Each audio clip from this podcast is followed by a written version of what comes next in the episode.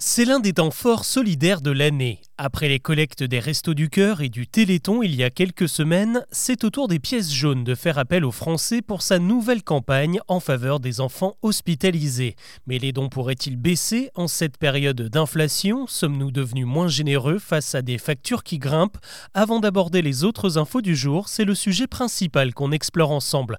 Bonjour à toutes et à tous et bienvenue dans Actu, le podcast qui vous propose un récap quotidien de l'actualité en moins de 7 minutes. C'est parti you. Le tandem s'est reformé. Ce mercredi à Lyon, Brigitte Macron et Didier Deschamps ont donné le coup d'envoi de la 35e collecte des pièces jaunes, une date anniversaire marquée par un très bon bilan. Depuis 1989, les 111 millions d'euros récoltés ont permis d'équiper tous les hôpitaux en lit ou en mobilier adapté aux patients les plus jeunes qui profitent aussi d'animations sur place pour oublier la maladie. Leurs proches peuvent désormais se loger juste à côté dans des dizaines de maisons des familles. L'argent aide aussi à combattre les maltraitances et le mal-être des ados avec des lieux d'accueil et d'écoute. Près de 10 000 projets au total ont vu le jour. Mais cette année, peut-être plus que les autres, l'inflation pourrait venir alléger la tonne de pièces récoltées. Une peur légitime, surtout que les pièces jaunes arrivent juste après les fêtes, une grosse période de dépenses. Alors comment se porte la générosité des Français? Eh bien pas si mal, à en croire les derniers chiffres, plus de 80 millions d'euros récoltés début décembre pour le Téléthon, du jamais vu depuis 2014. Même son de cloche à la Fondation de France qui centralise des dons pour la recherche, l'environnement ou pour les crises comme le séisme au Maroc ou la guerre en Ukraine, les sommes récoltées cette année ont bondi de 10% par rapport à 2022. Dans les colonnes du Figaro, le président de France Générosité, lui, s'inquiète quand même. Avec l'inflation, les petits dons inférieurs à 150 euros sont en baisse. En fait, ce sont surtout des institutions ou des entreprises qui maintiennent le cap avec de gros chèques et les donateurs ont tendance à vieillir. 62 ans de moyenne d'âge, les 20-45 ans sont ceux qui donnent le moins. Et c'est justement sur cette tranche d'âge que les pièces jaunes comptent désormais et elles se donnent les moyens de les séduire. Il y a les campagnes pub sur les réseaux sociaux, des spots télé assez barrés comme celui de l'an dernier avec Camille Combal qui débarque à l'Elysée et appelle Cathy Tuche en renfort. Et puis il y a le gala des pièces jaunes, un concert dont les places se sont arrachées ce mardi.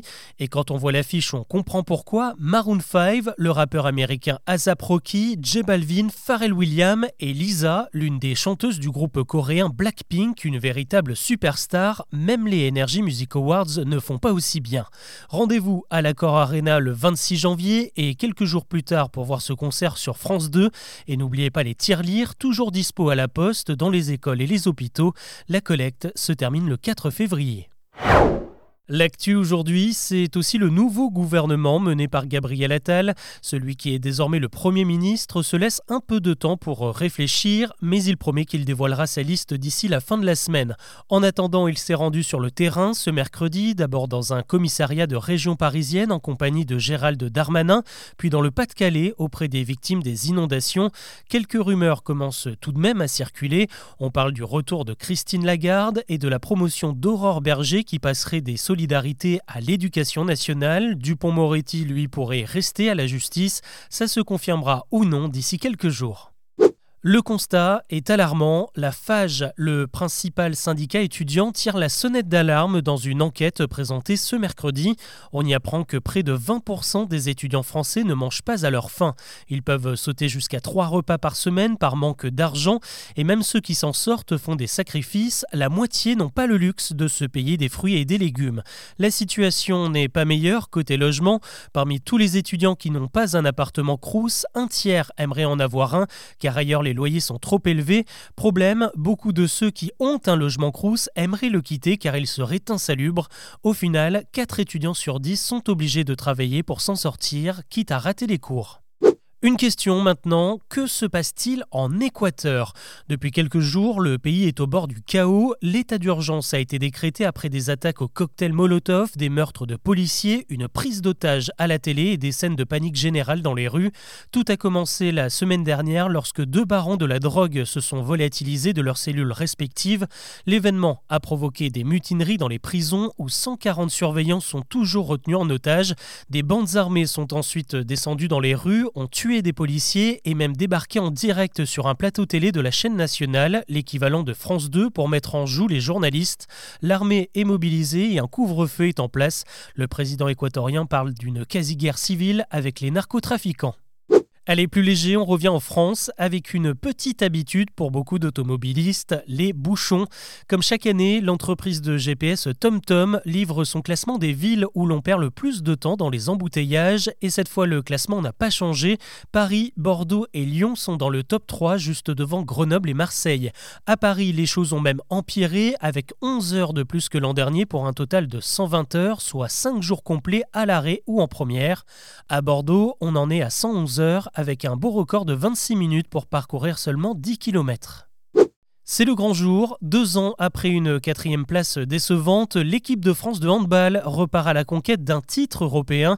La 16e édition de l'Euro débute ce mercredi en Allemagne et Nicolas Karabatic et les autres ont la lourde tâche d'ouvrir les hostilités avec le tout premier match de la compétition face à la Macédoine. C'est ce mercredi à 18h et du coup, si vous écoutez cet épisode jeudi, vous pourrez donc aller voir le score final. En tout cas, c'est un gros rendez-vous pour les Bleus du Hand. Leur terrain est installé dans le stade de foot de Düsseldorf avec 55 000 spectateurs dans les tribunes. On termine avec une initiative originale, comme on en voit rarement, et pour le coup vraiment dans l'air du temps, à un moment où la planète est en excellent état.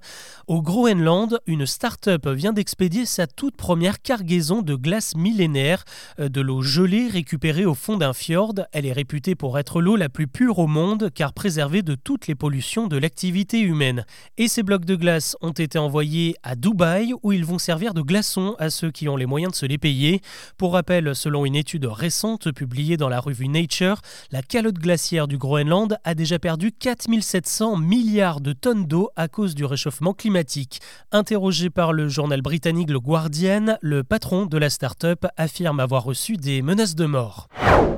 Bon allez voilà ce que je vous propose de retenir de l'actu aujourd'hui. On se retrouve demain pour un nouveau récap.